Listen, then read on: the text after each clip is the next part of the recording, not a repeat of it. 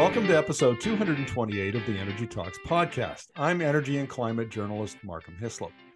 Today's guest is Dr. James Frith, a battery expert I first interviewed years ago when he was head of BloombergNEF's energy storage division. He moved to venture capital firm Volta, which specializes in energy technology investing, a few years ago. And I can't think of anyone better qualified to explain the past year in the battery storage space and what we can look forward to in 2024. So, welcome to Energy Talks, James. Hi, Markham. Thanks for having me back on. Really well, happy you know, to be here again. I've I've I've missed our chats because you're one of the uh, people who can you're not confined within the the battery space or this space or that space you you kind of take a more global um, you have a broader view of the energy transition than many of the experts I talk about, and within which you fit those energy technologies or battery storage. And I that's kind of the approach I, am always looking for here. And so we've we've we've missed your insights, James. Well, like I said, it's it's been a while since I've been on, and, and very happy to be back uh, and hopefully providing some more insights today. Oh, I have no doubt. I have. Don't be so modest, James. It's, I know it's that English modesty. You passed it on to Canadians. We we get it. It's it's all right. You don't have to do that. We have a lot of Americans in the in our uh, in our audience, and and they're probably rolling their eyes right now. I joke, of course. I joke. Um, James, let's start with an overview of the of the battery industry. What, what kind of you know what have you seen over the last year? So it's been a really interesting year. I mean, obviously, going into the beginning of 2023, we were at the period of, or just coming down from kind of very high commodity prices. So we'd seen lithium reach a kind of, you know, new all-time high of $60,000 per metric ton um, on an LCE basis. Um, and that was putting a lot of pressure on the industry. So, you know, particularly automakers were finding that their kind of EV production and sales were, were kind of unprofitable. There was a real focus to see how you could reduce the um, the cost of batteries going into these vehicles. And you know, a couple of things have happened as a result of that. You know, one of them being kind of continued and increased focus on the use of LFP, particularly for lower cost um, EVs. Uh, the other one is, is, you know, I think particularly interesting, and that's the the rise of sodium ion batteries, again, as a result of this need for lower cost materials to lithium or lower cost solutions to lithium ion batteries, we've seen a huge kind of growth in interest around sodium ion over the past year. So those are the kind of you know the two main trends. But then what's also interesting is is off the back of that, kind of coming into the year, what we've seen is those commodity prices have come down significantly.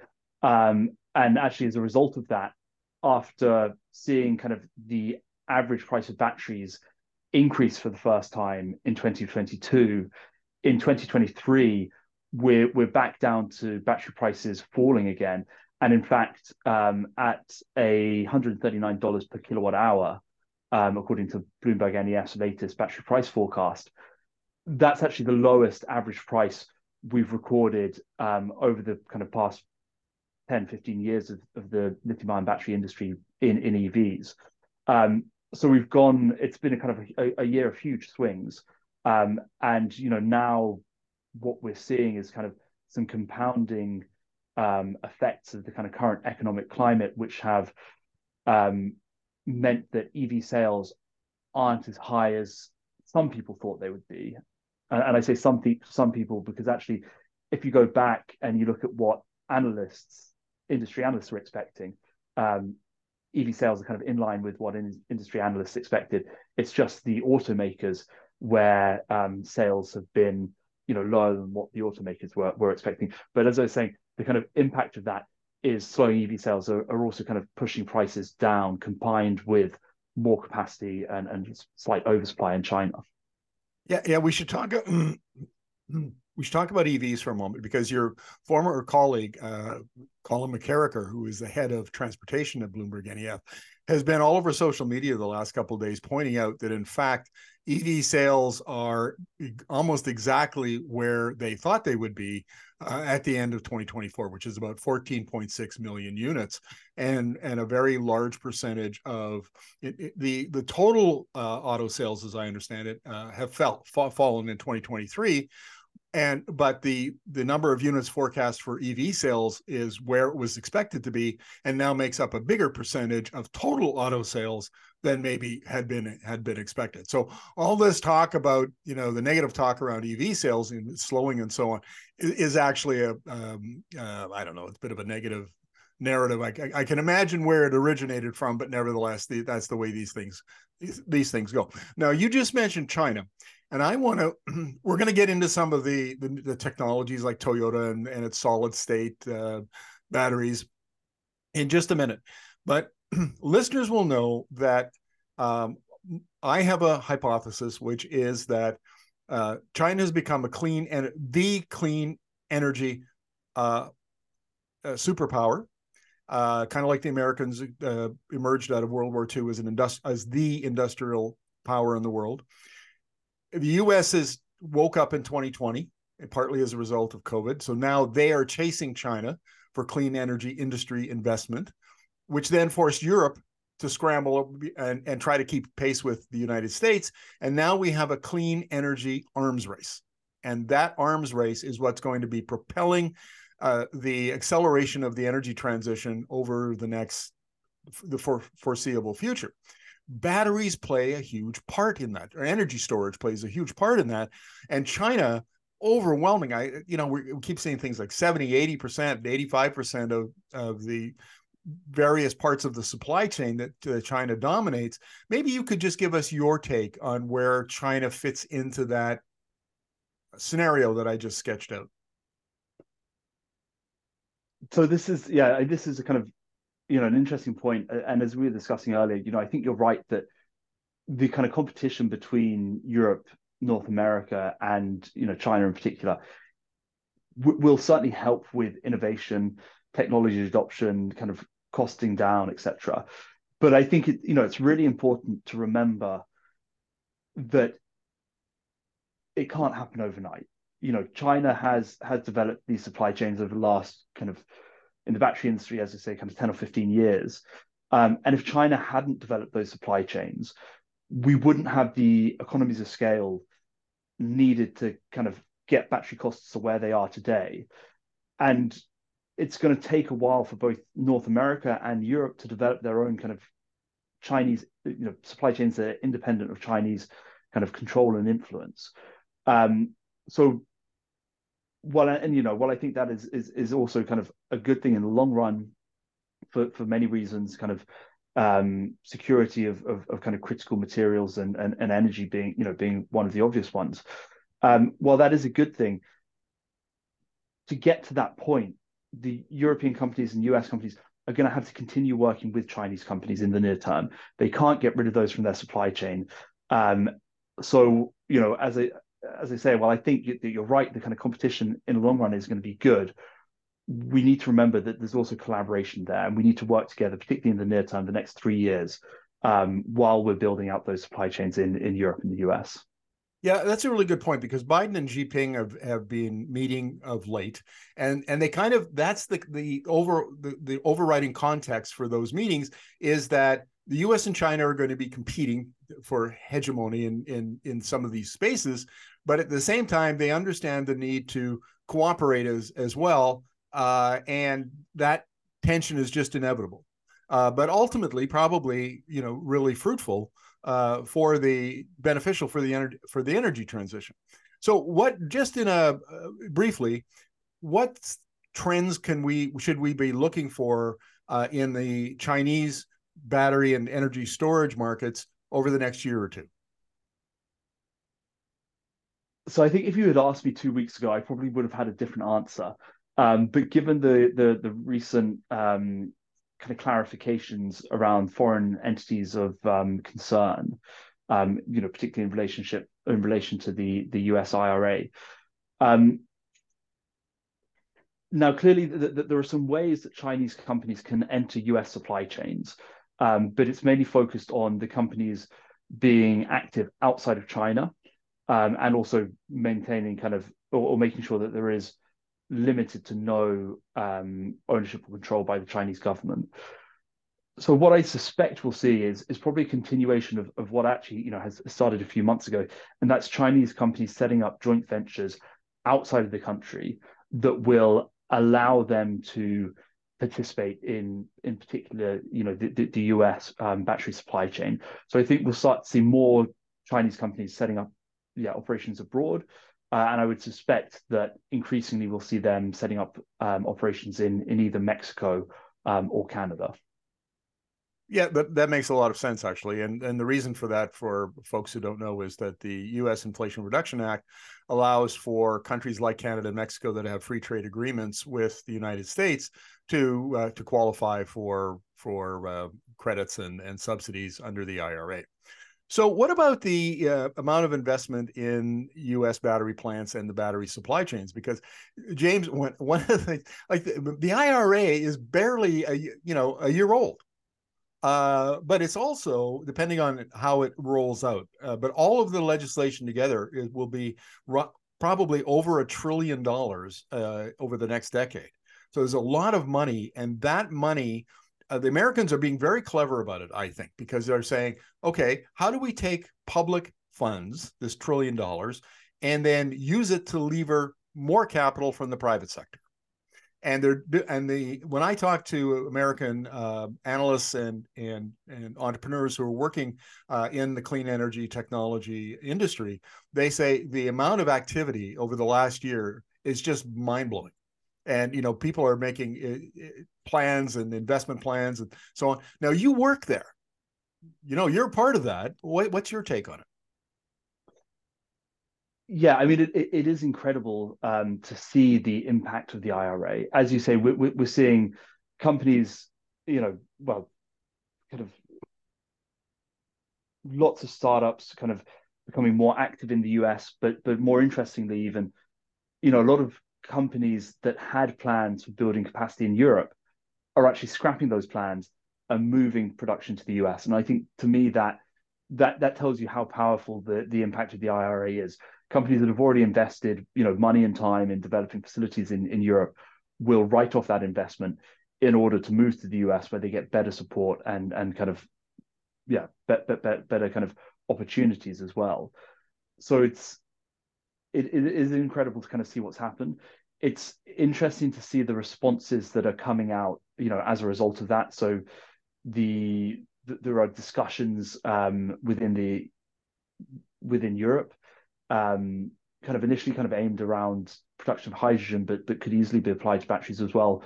That material that benefits from IRA subsidies, particularly particularly production tax credits in the US, would have to then face a kind of an adjustment or a tax when they enter the Europe to to take away that advantage that the IRA has put in place.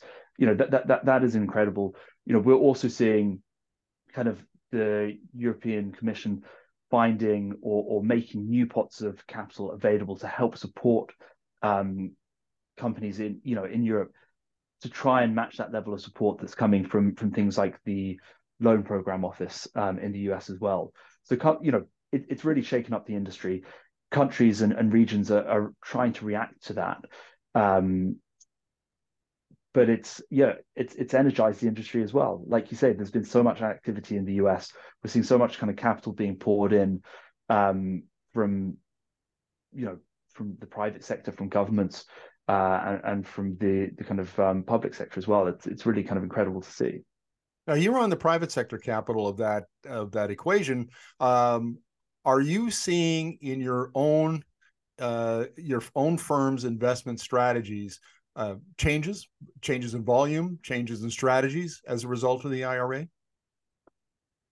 So it's it's an yeah it's an interesting point. We've certainly seen some changes uh, in volumes. Um, I would say as, as, as part of the IRA tends to be kind of earlier stage companies in 2023.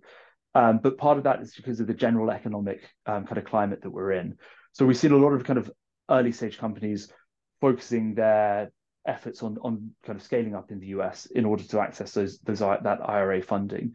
For later stage companies, although there has been you know, there was a flurry of activity at the beginning of the year as a result of kind of the IRA, IRA and the, the bipartisan infrastructure law uh, and the kind of loans available from that. Um, but equally, because of the kind of general economic climate um, with high interest rates this year, it's been quite a, a difficult year for some companies to raise. And so I think a lot of companies are also waiting until 2023, um, where uh, sorry, 2024, where they're hoping that um, interest rates will come down, there'll be more capital available, you know, and then I think we will see a lot more activity, and we think I think that kind of quantum activity will be much higher than we saw in kind of 2022 before the IRA was announced. Um, so as I say, we're seeing some impacts now, generally in the earlier stage companies. I think for later stage companies, we'll see more of them, you know, more activity there next year um, as the kind of general economic climate calms down a bit. Well, let's talk about the state of battery technology. I mean, this has been a when I was interviewing you in past years, this was a frequent uh, topic of those those interviews, and one the one story that has, has, caught my attention is Toyota and its solid state battery announcements. It's you know it's been faced a lot of criticism. It's the world's largest auto manufacturer, but it's faced a lot of criticism for criticism for its decision to go slow on the switch to electric vehicles. And even though it's had Priuses uh, for what 12, 15 years, and you know a lot of the the learning of an electric building an electric vehicle uh, also presumably Toyota would have would have learned that designing software for Priuses and and bat, how to work with batteries and and so on. Um, but what can you tell us about the Toyota solid state battery story? It's a tale. I mean, as, as most uh, solid state battery stories are, it's a tale of twists and turns. Um, you know, I think um, we, have known for for many years that Toyota has been looking into solid state batteries for lithium uh, oh, sorry, for, for EVs. But they have been fairly tight-lipped on exactly what they, you know, what they were developing, what type of um, solid electrolyte they were going to use when they were looking at introducing it. And then, uh, you know, earlier this year, we then had the kind of surprise announcement, um, let's say, that they would be introducing so well EVs, commercial EVs um, with solid state batteries as early as 2025. Now that took a lot of the industry by surprise, um, given uh, the kind of typical development times needed in the EV or in the automotive sector. Really, to be talking about introducing solid state batteries at scale in 2025, you would need to be producing um, kind of prototype cells at kind of you know on gigafactory production equipment this year um, and be kind of testing them in um, kind of EVs on the road early next year. And so, kind of clearly, without kind of seeing any evidence of that, it seemed fairly far fetched that Toyota would manage to kind of introduce systems that early. And I think this was, um, you know, I, I, I think that then there's perhaps some kind of feel of justification um, in the industry when we had an announcement um, kind of two or three weeks ago from Toyota that actually they weren't going to introduce solid state batteries until closer to 2030. And even by 2030, they were likely to only have enough solid state batteries to serve kind of 10,000 EVs in that year. So the, to me, and you know, to me and to many others, that's a much more realistic assessment of when solid state batteries could be introduced, and actually a much kind of more um, practical um, view on the volumes of solid, solid state cells that would be introduced. You know, it's unlikely to be in mass market electric vehicles. It's more likely to be in very kind of specific, more likely kind of premium segment vehicles, low volume vehicles as well. Um, but then, you know, it's clearly a good milestone. If they, if, if Toyota can get 10,000 vehicles on the road with solid state batteries in 2030, you could realistically expect that perhaps by 2035, you're at the point where you have um, kind of mass market adoption of solid state batteries. Um, so there's still a way to go, um, but uh, glad to see more realism in the industry. Yeah, I remember a couple of years ago, I interviewed Dr. Uh, Dirk Uwe Sauer from Aachen University, who's very well known in the battery space, and and they do a lot of testing at Aachen University in Germany uh, uh of new chemistries.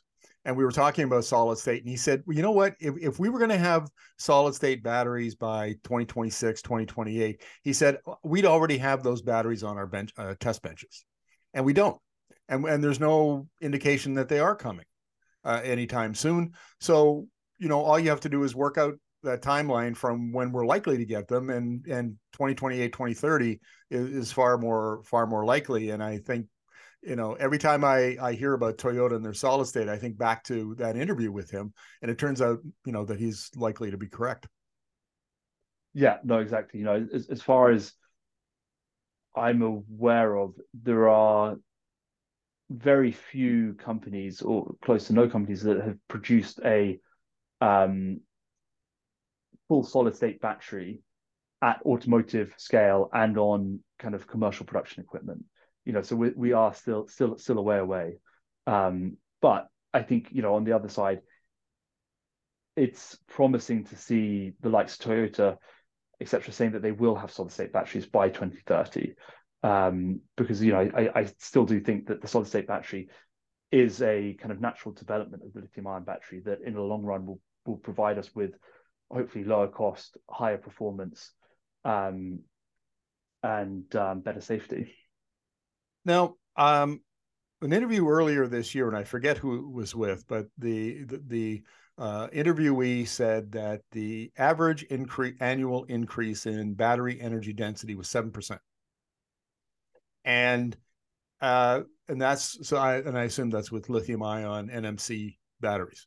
So assuming that that's correct, I mean that's not nothing you know that that's actually pretty healthy and i mean every four years or five years you're going to get an increase by a third in in uh, energy density and and range for batteries uh, then that i think would have a fairly big impact on ev adoption and uh, so what what's going on with the conventional ba- uh, battery technologies? Are they able to squeeze more energy density out of it uh, better performance uh, that sort of thing yeah, so they certainly are, and um, you know, I think this is one of the potential challenges actually for the adoption of solid state batteries, and that is that the performance of of kind of traditional liquid based lithium ion batteries is improving faster than most people were expecting.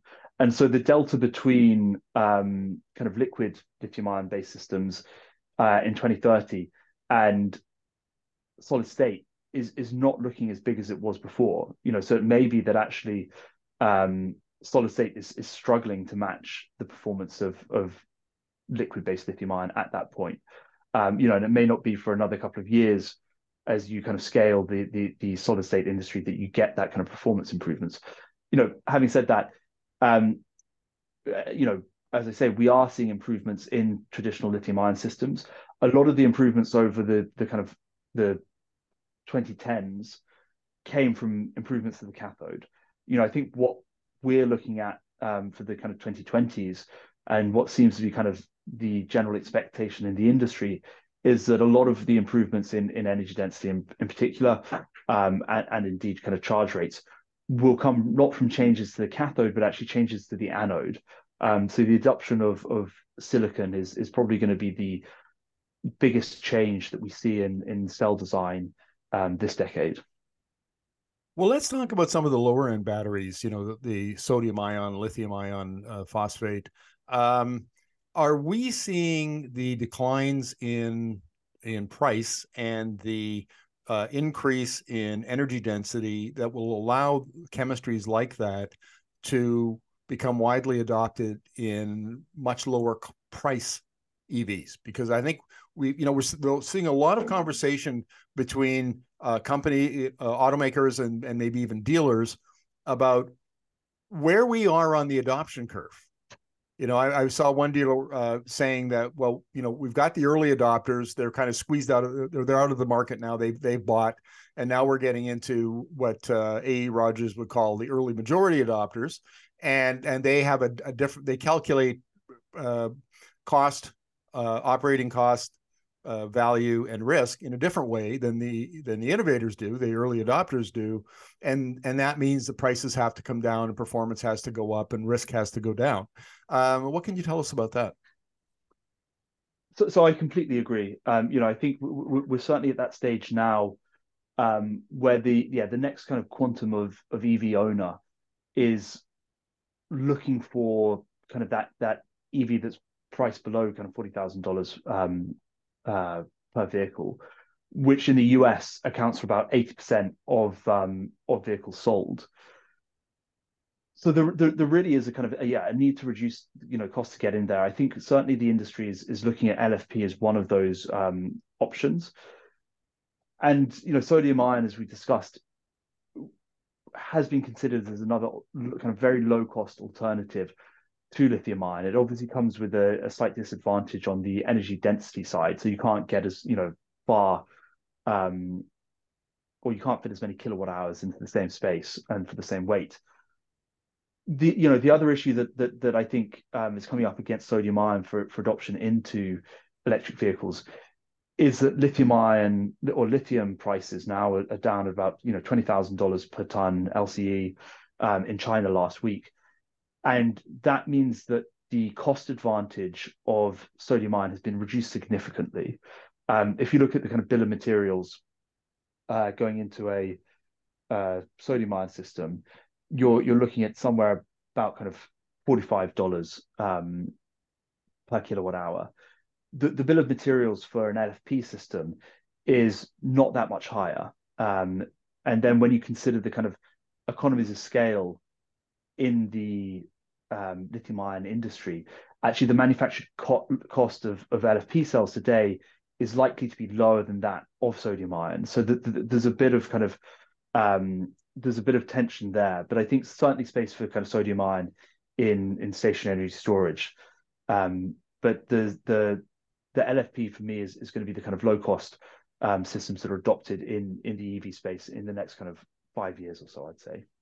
Now, your comments about lithium uh, uh, availability and price leads me to uh, a question about a firm that you, your company, recently led a round of financing for, and and I want to tell a little bit of a story because uh, in 2018 I was the keynote speaker at the I forget the the proper name for the organization, but it was basically the uh, geophysicists of, of Alberta.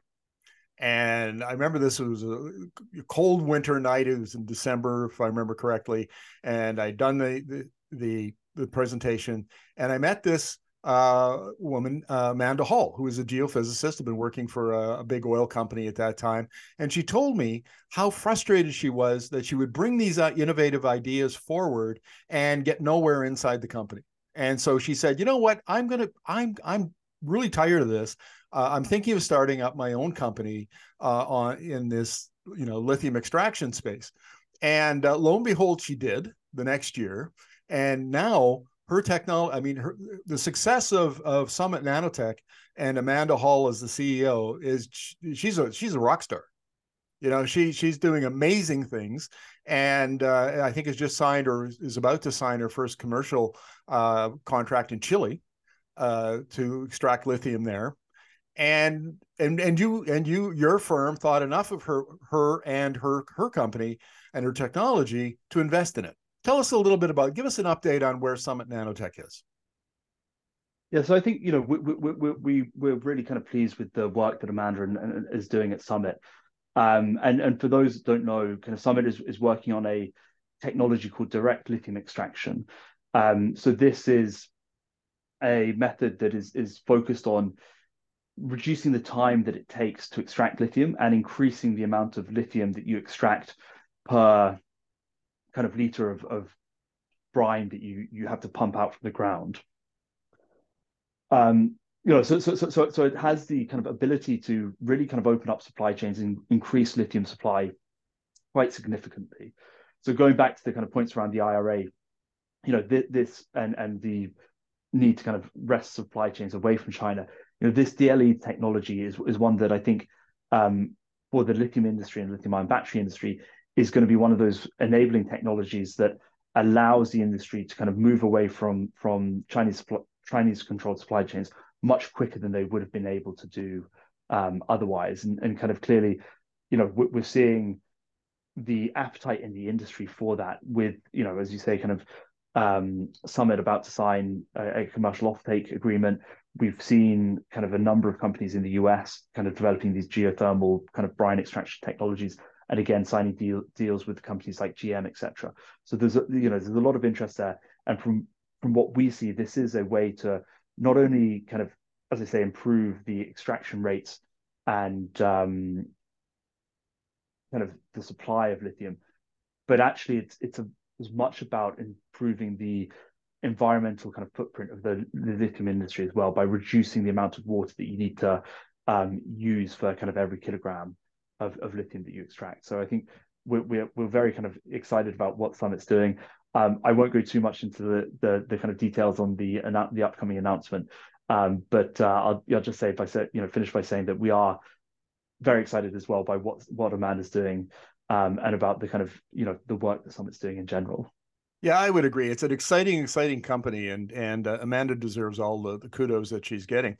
And and I should point out, uh, you know, I still see these memes on uh, on on social media, you know, with criticisms of, of lithium extraction and you know the the old style of the mining and the and the evaporation ponds that take eighteen months and all of that. And basically, with uh, with Amanda's technology, you get the lithium the same day no more no more evaporation ponds none of the kind of environmental uh, impacts that you had with the old technology. And i and i and i think this is before we get into i wanted i'm going to want to wrap up our interview with a discussion of stationary storage. Uh, but before we get into that uh, i want to amanda sparked a question uh, about innovation because I was reading the IEA's report on innovation ecosystems and about what's going on in China. And China's done a very good job over the last 20 years of building up an, an, an innovation engine, if you will.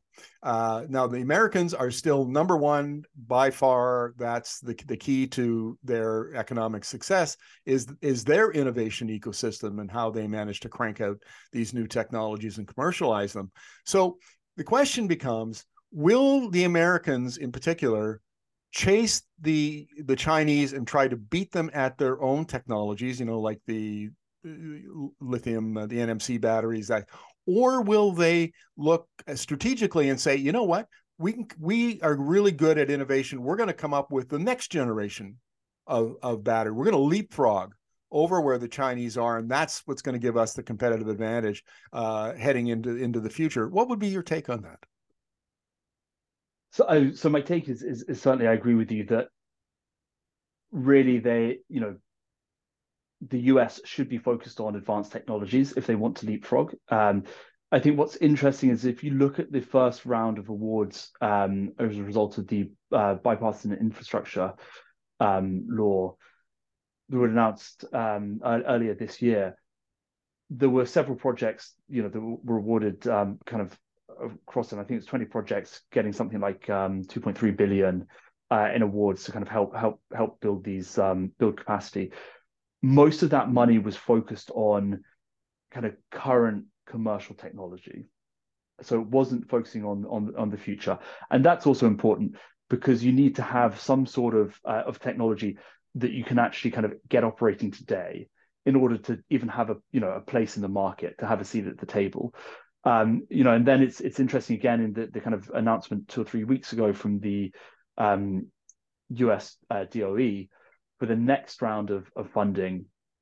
Um, the there is a specific kind of call out in in the announcement uh, in, in, the kind of press release from the White House and the, and the Department of Energy that talks about advanced technologies and advanced manufacturing.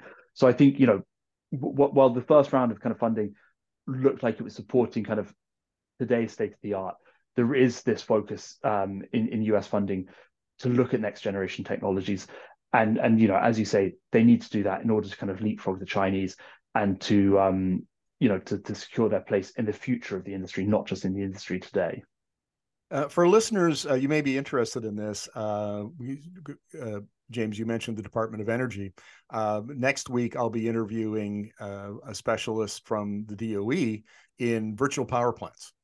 and we're going to be talking to DOE experts over in 2024 about some of those advanced energy technologies that they're supporting.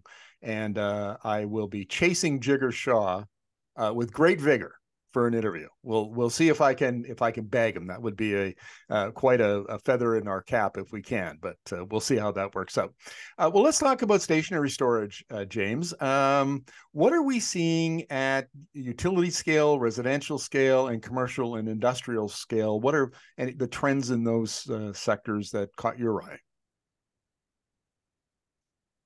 I mean, I, I, would have said, you know, certainly the the at the industrial scale, sorry, or, kind of grid scale, you know, the, the, the focus this year has certainly been on long duration energy storage, finding new new kind of technologies there, finding economics at work, um, which, which is you know again a very interesting area and, and something that's crucial if we want to kind of continue increasing our um, you know increasing the level of renewable um, generation on our grids what I find interesting in that kind of conversation is that there's no um, one definition of what long duration energy storage is.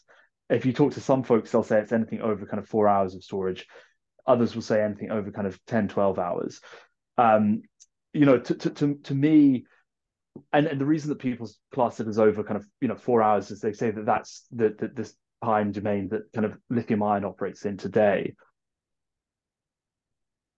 the issue I have with that is that if you go back two years, the kind of time domain, domain that lithium ion was operating in was was kind of two hours or less. If you go back four or five years, it was kind of one hour or less. And if you go back kind of a decade, it was 30 minutes or less. So as the cost of lithium ion batteries comes down, the kind of time domain that they can economically address increases. So the expectation is is that in kind of two or three years' time, lithium ion battery systems will kind of routinely be deployed for six or eight hour storage kind of applications. So to me, when I think of long duration energy storage, I'm more thinking kind of beyond um, 12 hours of storage, or at least beyond eight hours of storage, um, so that you really get into the kind of um, you know the, the, the area where there is not a technology today that suits it and there's not a technology in the future that's that's we can kind of see today that's going to suit it but i think what the industry really needs to kind of address if you're talking about long duration energy storage is not the technology but the mechanisms that you can use to kind of reward that capacity on the grid I interviewed the CEO of a company in the US that makes flow batteries. And yeah. if I remember correctly, I think of vanadium flow batteries. And he said they currently can do 12 hours and they will very soon be able to do 16 hours. And in a lot of applications, particularly in California, Arizona, Texas, where you've got a lot of solar during the day, that a 12 to 16 hour battery covers a lot of your needs. And what what's your take on the flow battery technology and where it might fit into stationary storage market? So, so I, I so I completely agree. You, you know, I think um, if you can get to kind of 12 to 16 hours, that that that covers the majority of your needs. Um, in, in terms of flow batteries, and, and this is the a, a, bit of an issue, you know, particularly the one that I mentioned around not really having a mechanism for rewarding longer duration kind of storage capabilities. So if you look at the, the market today, a lot of storage, a lot of stationary storage capacity is built um, based on revenues coming from frequency response, um, you know, so fast fast response um, services with some payments for capacity. Um, there's not yet in most markets the kind of pricing dynamics that would incentivize um, just kind of pure play arbitrage. Now, if you look at a lot of non-lithium based technologies, the issue that they have is that they can't serve those short duration um, needs, so those quick response times, as well as lithium ion can. So they're they're typically just looking for kind of you know they're, they're reliant on one or two revenue streams um, in order to kind of get the, the you know in, in, order to kind of um, support the projects economically. Um, now, as I say, there's not really anything that, that, that, kind of encourages long duration storage build today. So although you do have kind of flow batteries that can do kind of 12 hours economically and, and today would be lower cost than uh, lithium ion battery system.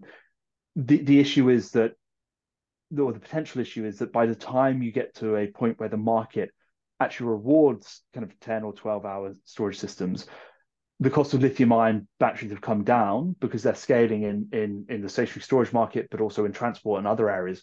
The, the cost of lithium ion batteries comes down at a faster rate than the flow batteries. And so actually in four, five, six years time, you know, maybe lithium ion is still the lower cost alternative to flow.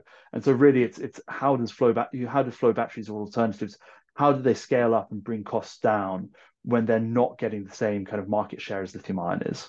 Oh, it's interesting. I didn't know that. That's a, a, a good in, explanation for why flow flow batteries haven't caught on the, the way we might have expected. Um, one of the things uh, I want to ask you about is the role that uh, b- battery storage is going to play in the uh, proliferation and, and, adoption of distributed energy resources. So we're talking primarily about about solar, small scale solar, rooftop solar, community solar.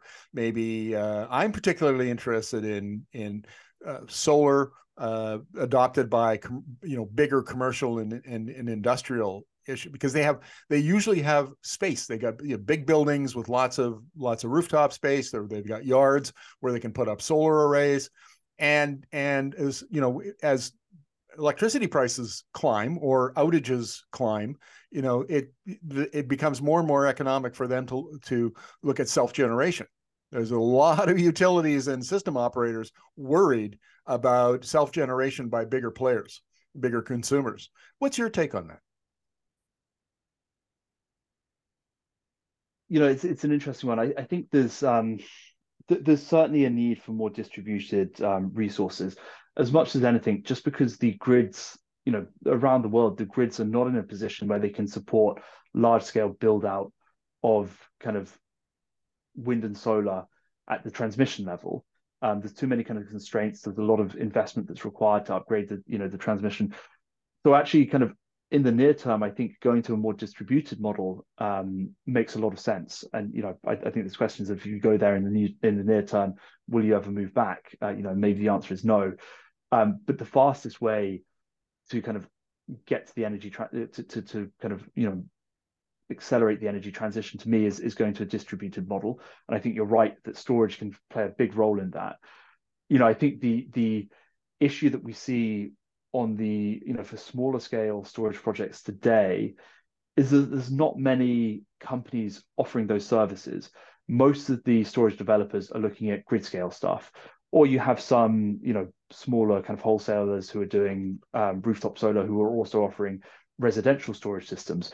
But doing those kind of you know 500 kilowatt hours to to kind of 10 megawatt hours on a commercial and industrial site where you have this potential kind of um, you know ability to to self generate.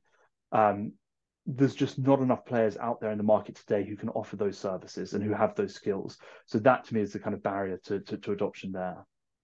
But but uh, it sounds like you would agree that there's lots of potential. It just the market uh, hasn't evolved yet in that direction. Certainly, there's there's plenty of discussion around policy and, and, regulatory frameworks to encourage that.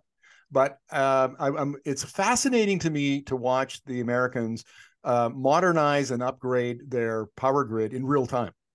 I mean, it, the the the pace of development, as I'm, you know, it's just it's frantic south of the border, uh, because they have so many, uh, so they have so many issues. They, you know, their power grid is pretty old and creaky, uh, heading into the 2020s, and now if they're going to electrify, uh, that's one of their highest priorities is to get is to get their grid up to snuff and and it's just fascinating because in Canada, which is not doing any of that, we're we're just like the state old aunt, you know, who who's watching the young kids run around frantically uh, doing stuff.